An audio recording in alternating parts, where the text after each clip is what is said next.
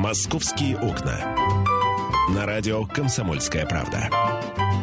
В эфире Антон Челышев.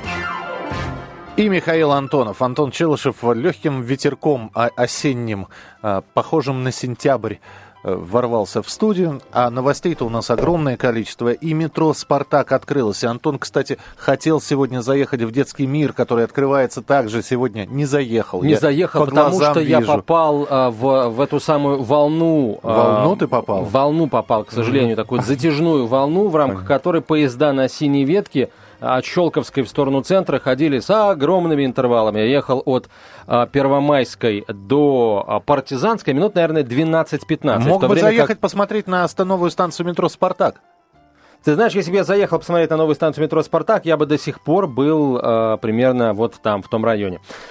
А, итак, друзья мои, я хотел бы начать э, наш сегодняшний разговор вот с чего, и даже посвятить э, определенную часть эфира этому.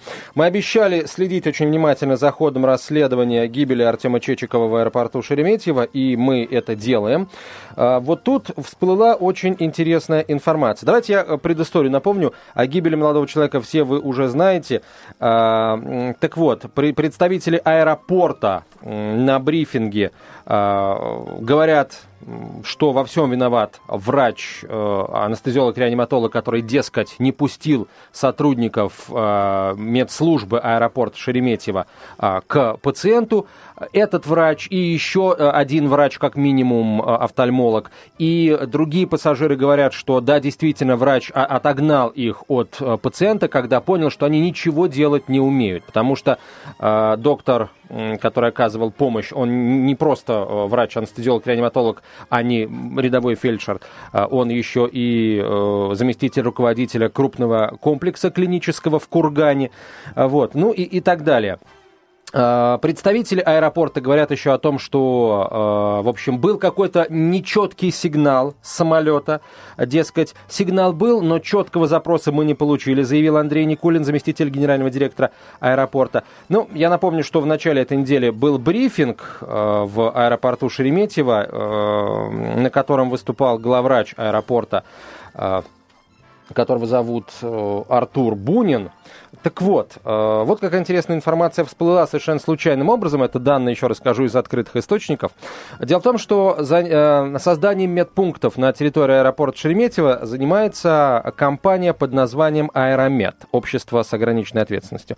Так вот, если заглянуть в базу данных открытую ОГРН по Москве, которую содержит Департамент экономической безопасности, так вот, по данным на 2012 год, Эм, одним из э, совладельцев компании, точнее соучредителей компании Аэромед э, и владелец, э, кстати, самого крупного пакета 40% доли, самой крупной доли участия в этом обществе является, кто бы вы думали, дорогие друзья, Артур Викторович Бунин.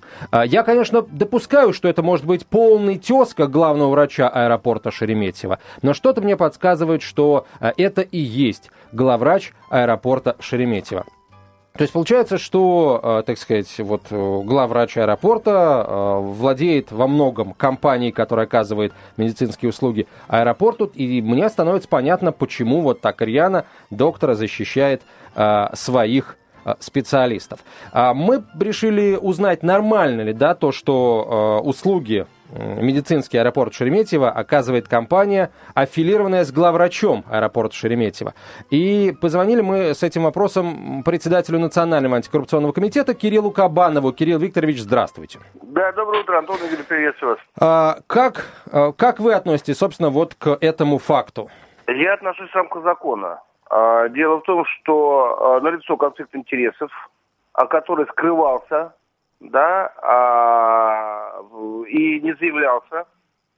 Соответственно, а, поскольку все-таки а, у нас а, пакет Шереметьево, это государственный пакет, не частный пакет, да, поэтому а, здесь и должность главного, главного врача, а, она априори, она государственная, то есть, соответственно, мы говорим о том, что э, есть э, конфликт интересов, что по, по, напрямую является коррупционным проявлением. Не зря в национальном плане э, противодействия коррупции, который сейчас принят указом президента, конфликт интересов выявлен как одна из основных причин их исправления работы а, по этому антикоррупционному плану. Потому что на сегодняшний момент у нас существует практика, а, когда должностное лицо, он же бизнесмен – да, он не думает о выполнении качественно своих должностных обязанностей, он думает о том, как сделать доходным свой бизнес. Но чиновников ограничили в этом, насколько я понимаю, да? Там, ну, например, депутаты... Нет, нет, нет, просто запретили. Им просто, ну, не ограничили, им просто запретили. Да, значит, значит, вопрос следующий.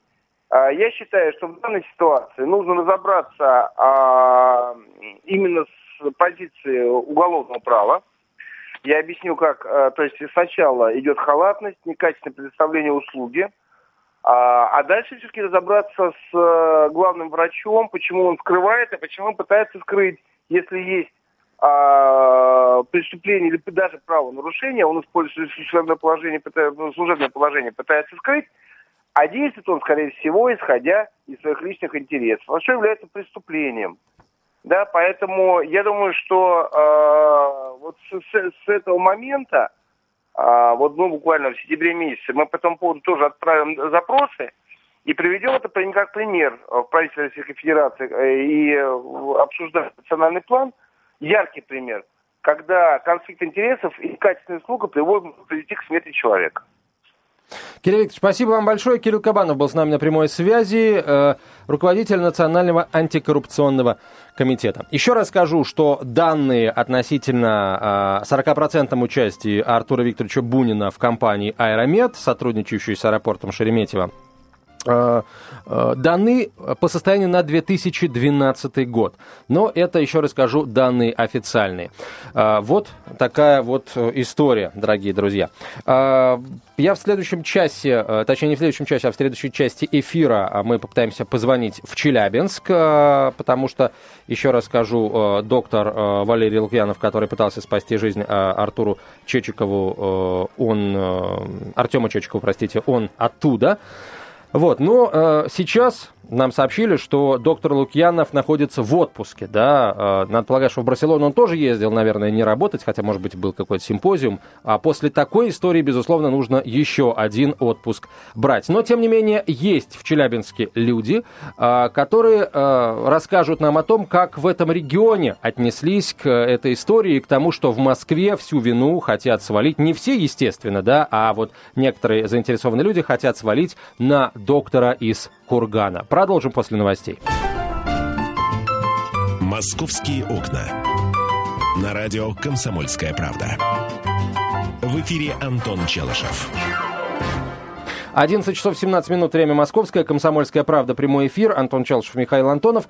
А, хотелось бы все-таки э, перейти уже на какие-то позитивные московские новости, Миш. Э, мы еще вчера да. с тобой да. решили, о чем будем говорить сегодня, и даже, по-моему, сказали об этом нашим слушателям. Мне вот не удалось добраться до а, вновь открывшегося детского мира, Хотя, конечно, а, очень хочется а, на это посмотреть. Я вот, если честно, не застал времена, славные, скажем, да, времена детского мира, когда это был главный магазин игрушек в России, очень молодой, а в основном, конечно, в Советском Союзе. Ты эти времена застал, у тебя есть чем сравнивать. Вот, вот ты сам чего хотел от детского мира? Здесь... От обновленного детского вот, мира? Вот понимаешь, э, когда мы вспоминаем про детский мир, мы вспоминаем, как правило, ностальгию. Ностальгировать я предлагаю через несколько минут. Давай, а, сейчас а, мы все-таки продолжим, завершим, точнее, в этом часе а, тему гибели Артема Чечикова в аэропорту Шереметьево. На прямой связи со студией редактор «Комсомольской правды» Челябинск Антон Садчиков. Антон, здравствуйте. Добрый день. Скажите, пожалуйста, как э, челябинская общественность, в том числе медицинская общественность, отнеслась э, к этой, ко всей истории? Э, и, в общем, какие оценки оно выставило господину Лукьянову, доктору из Кургана, Валерию Лукьянову?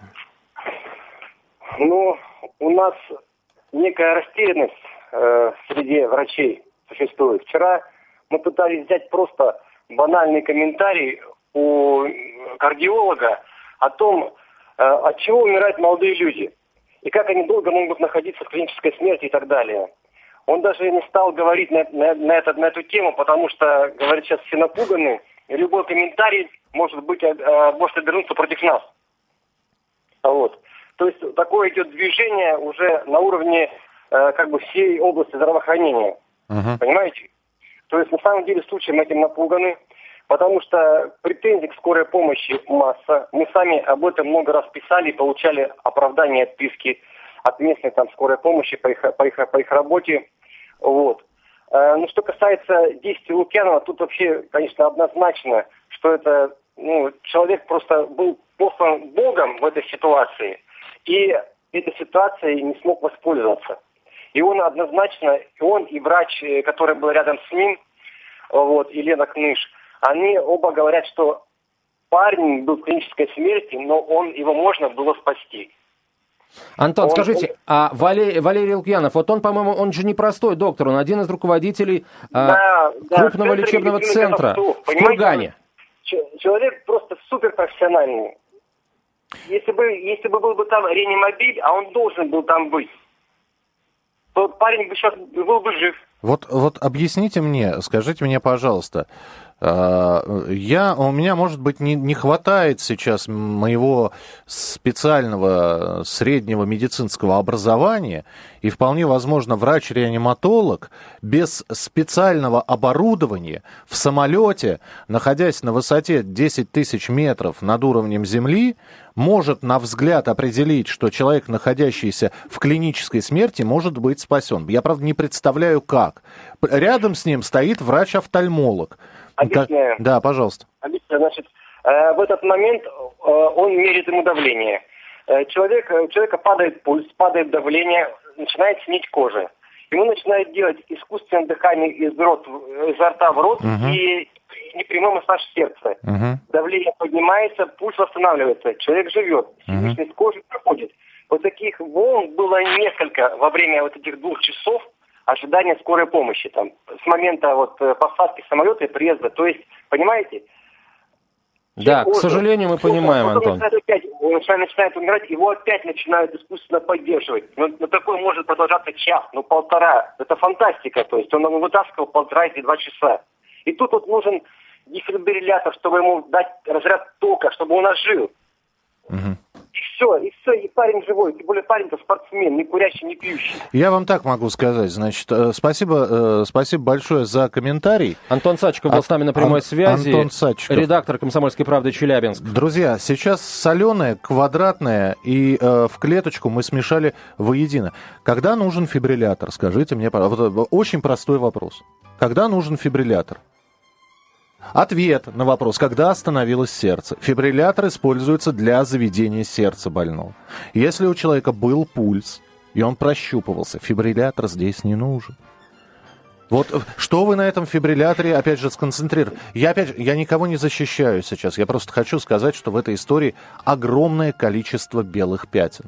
И, к сожалению, вот если бы перед нами с Антоном сейчас бы лежала карта вскрытия тела этого человека... Кстати, вскрытие было произведено в Москве, результаты будут в ближайшие дни. Вот, вот когда мы увидим анамнез, да, то есть вот, вот э, па- патанатомическое исследование этого человека и поймем, что там происходило. Потому что если это произошло у НМК, острое нарушение мозгового кровообращения, да, э, спровоцированное э, сердечным приступом, а это вполне во- возможно. Я могу сказать, что человек может находиться в, в состоянии жизни э, до нескольких часов, но мозг умер уже.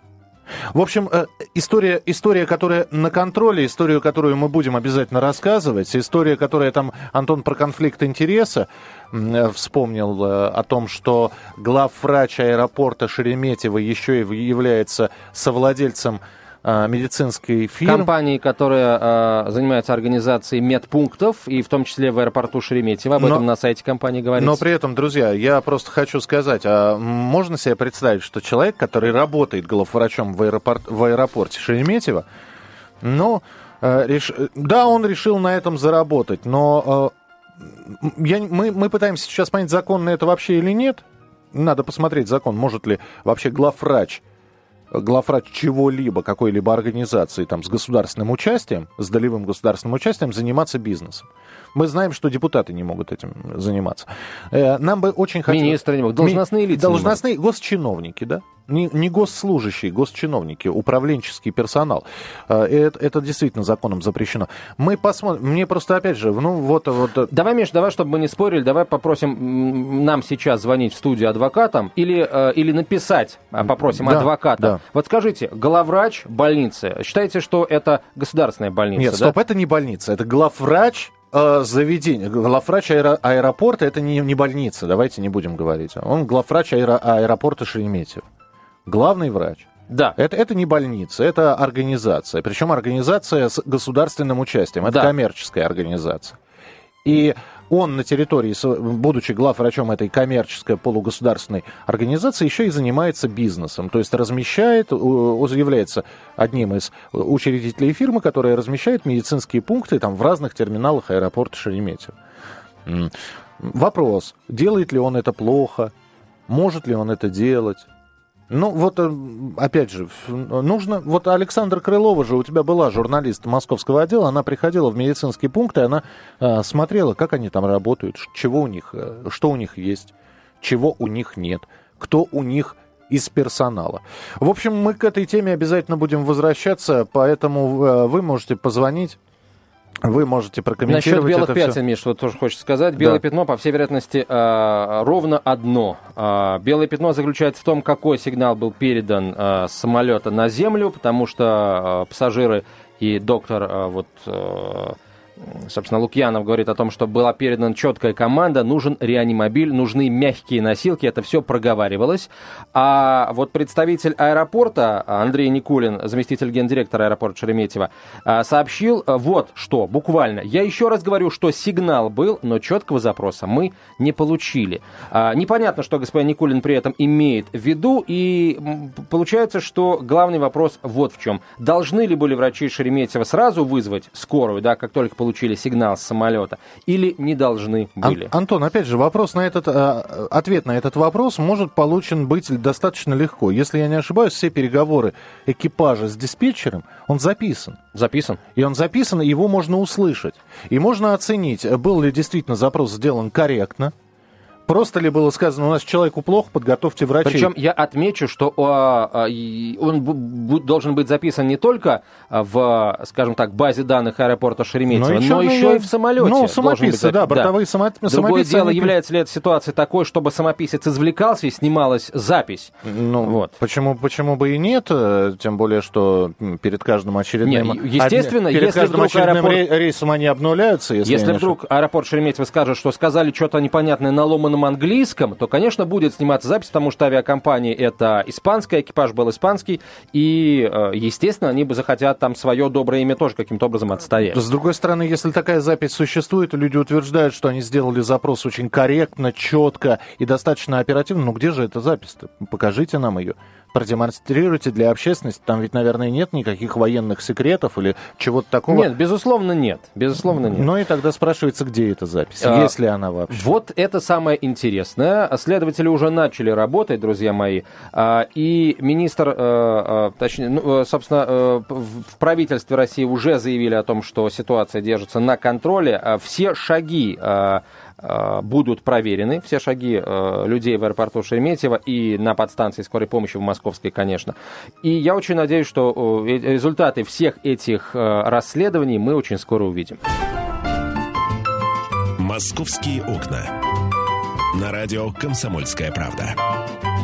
В эфире Антон Челышев. И Михаил Антонов, 11 часов 32 минуты в российской столице. Да, теперь про детский мир. Да. Давай, Миш, каким вот ты бы хотел видеть обновленный детский мир?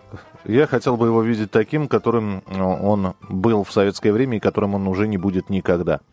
Э, я объясню сейчас. Открытие детского мира это, скорее всего, ну, в рамках Москвы это всего лишь открытие одного из магазинов.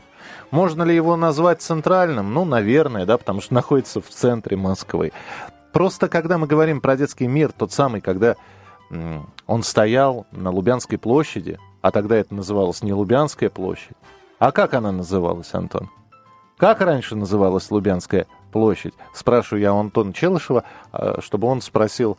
У Википедии. Да, потому что настоящие мужики не спрашивают у Ясеня, а спрашивают у Википедии, как раньше назывался, называлась Лубянская площадь. Площадь да. Дзержинского какая-нибудь. Да? Да? Все Площадь... Нет, Кирова нет. это не Да? то. Так, вот. Антон пока выясняет. Так вот, а раньше туда люди приходили э, как в музей. Ну, потому что там действительно было достаточное количество детских товаров. Вообще небольшие детские миры находились в каждом районе Москвы, но... э, А чем тебе вариант ответа с площадью Дзержинского не понравился? По-моему, она так и называлась, площадь Дзержинского. Лубянская площадь. Ну, там Дзержинский стоял, она называлась площадь Дзержинского. Я просто... Там станция метро была. Э, Не было станции метро Лубянка.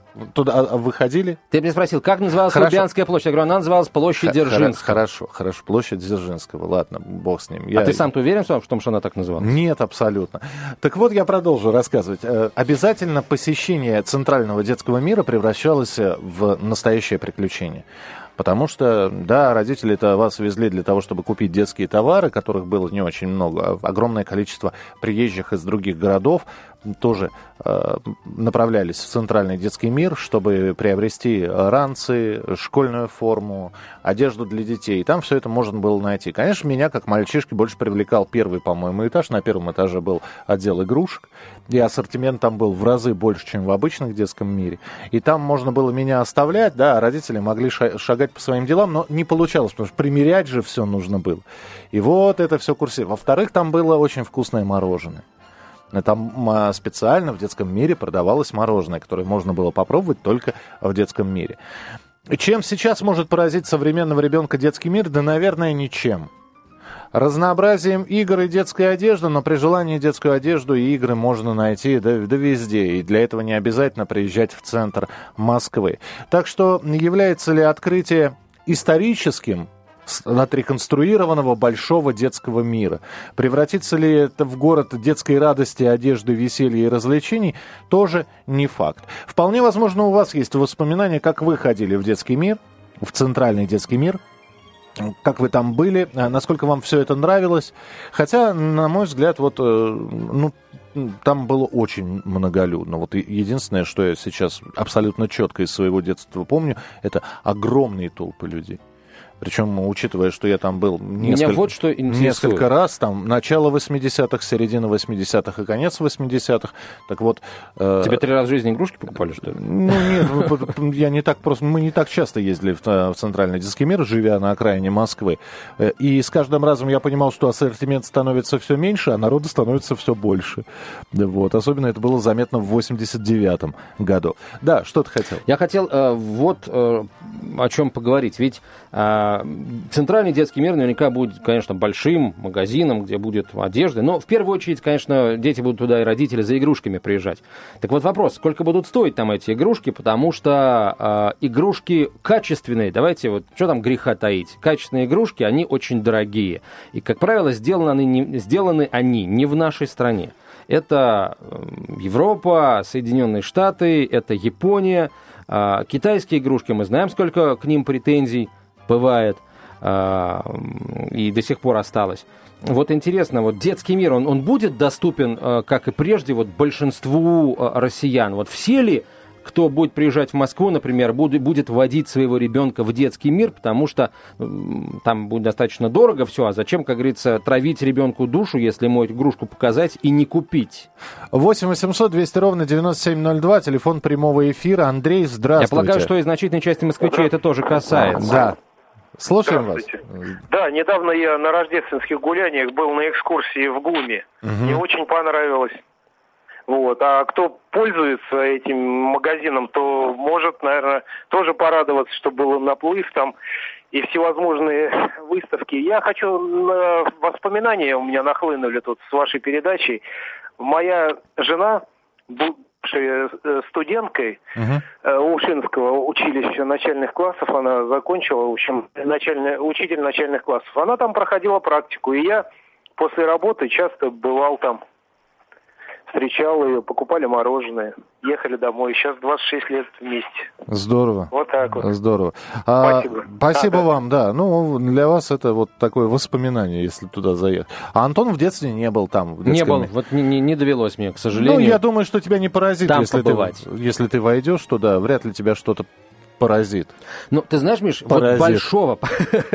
Паразит ты такой. Большого магазина игрушек я в Москве не видел. Может быть, они, конечно, есть, да, ну, я просто попал в Москву уже в возрасте, когда играют в другие игрушки, а, вот. Но, ну, в общем, не заводили меня тропы в большой магазин игрушек в Москве. Мне, кстати, самому было бы интересно посмотреть на эту сторону московской жизни. Вот, это, Кстати- это будет что? Это такой э, вариант Елисеевского магазина только с э, игрушками, э, только там с детскими товарами. Вот мне безумно интересно. Плюс, конечно... Это такой мини-Диснейленд, скорее всего, будет. Скорее всего, мини-Диснейленд. Там нав- наверняка будут развлекательные программы. Естественно, игрушки будут преобладать, но никто не будет и о других предметах одежды. Наверняка появятся такие отделы, которые в советское время были бы невозможны. Какая-нибудь детская парфюмерия. Вот. А, Наверняка, может быть, появятся какие-то бренды, которые для детей шьют. Э, Сказать, что это все будет дешево, нет. А вот зайти, посмотреть. 8 800 200 ровно 9702. Елена, здравствуйте. Здравствуйте. Я коротеньким воспоминанием из детства поделиться. Я выросла, родилась и выросла на Варшановском переулке. Это как раз Кузнецкий мост там рядом. Мгм. Поэтому детский мир для меня был, в общем, местом времяпровождения в некоторой степени. Мы там бывали очень часто. И сказать, что он культовым был или не культовым, я не могу. Магазин очень любили. Вот действительно товаров там было ну, достаточное количество. Была возможность там приобрести все необходимое. Действительно было вкусное мороженое. Были замечательные вот эти часики там, они, ну, э, такие на первом этаже. Да-да-да. Они нахо- Да, вот эти часы, которые с, э, ну, с кукушкой, там, с этими маятниками качающимися. Вот. Так же, как вот, собственно, и э, фигуры на театре Образцова, которые мы каждое воскресенье ходили смотреть. Это ритуал такой был. В общем-то, это были ритуальные такие походы в магазин, который близко от дома. Ну, то есть э, Но- старый, старый центральный детский мир э, ну, вернуть уже вряд ли удастся, да? Невозможно, вы знаете, там утрачен этот вот уже, вот знаете, дух. Я туда приезжаю очень часто, родина моя, брожу там по Рождественски, по Арсановскому, там даже уже аромата этого нет. Там раньше запах такой вот был Да. особенный. Да, я согласен я с вами. ним туда приезжала, а теперь его нет, поэтому это просто будет э, большой, хороший, наверное, магазин.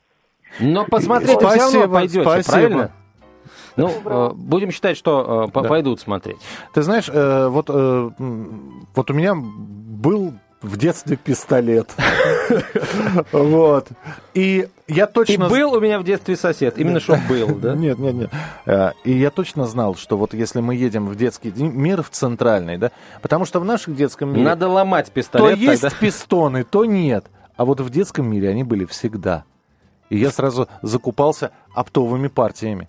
Вот, и эти, этих пистонов мне хватало на год. А пистолет с пистонами для пар... Их же можно не просто в пистолет вставлять, их же по ним можно камушком подолбить. Можно взять иголочку, провести по пистону, и он пшикнет так. Знаешь, сколько увлечений было? Да. Без каких-то там айфонов, телефонов. 8 800 200 ровно 9702, телефон прямого эфира. Мне вот будет интересно посмотреть, а будут ли в обновленном детском мире а, конструкторы. Что я имею в виду? Я не имею в виду вот эти вот э, современные э, марки и так далее, европейские, не только европейские. Я имею в виду вот эти вот советские конструкторы, где железные детальки, где Да-да-да. шурупчики, гаечки. Вот я хочу... В интернете гуляют две фотографии. Э, Один э, папа решил сделать сыну день рождения, на день рождения подарок, и нашел таки вот этот вот советский конструктор с кучей деталей, колесиков, винтиков, шурупчиков и так далее. Да? И и ровно две фотографии. Первая фотография.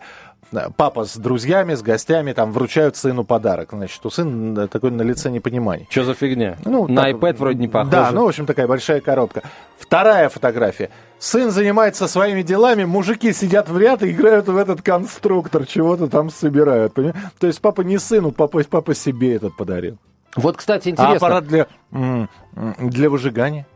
Там же я приобретал. Кстати. Вот нет, выжигать не, не, не доводилось мне. Вот интересно, кстати, сколько, а, боюсь, что если мы будем выжигать на столешнице, нас начальство по головке не Я погладит. тебе и доску принесу. Доску принесешь. Ну, а, а потом лаком все надо покрывать. Мы, мы покроем чем-нибудь. Может, и не лаком, а может, чем-нибудь.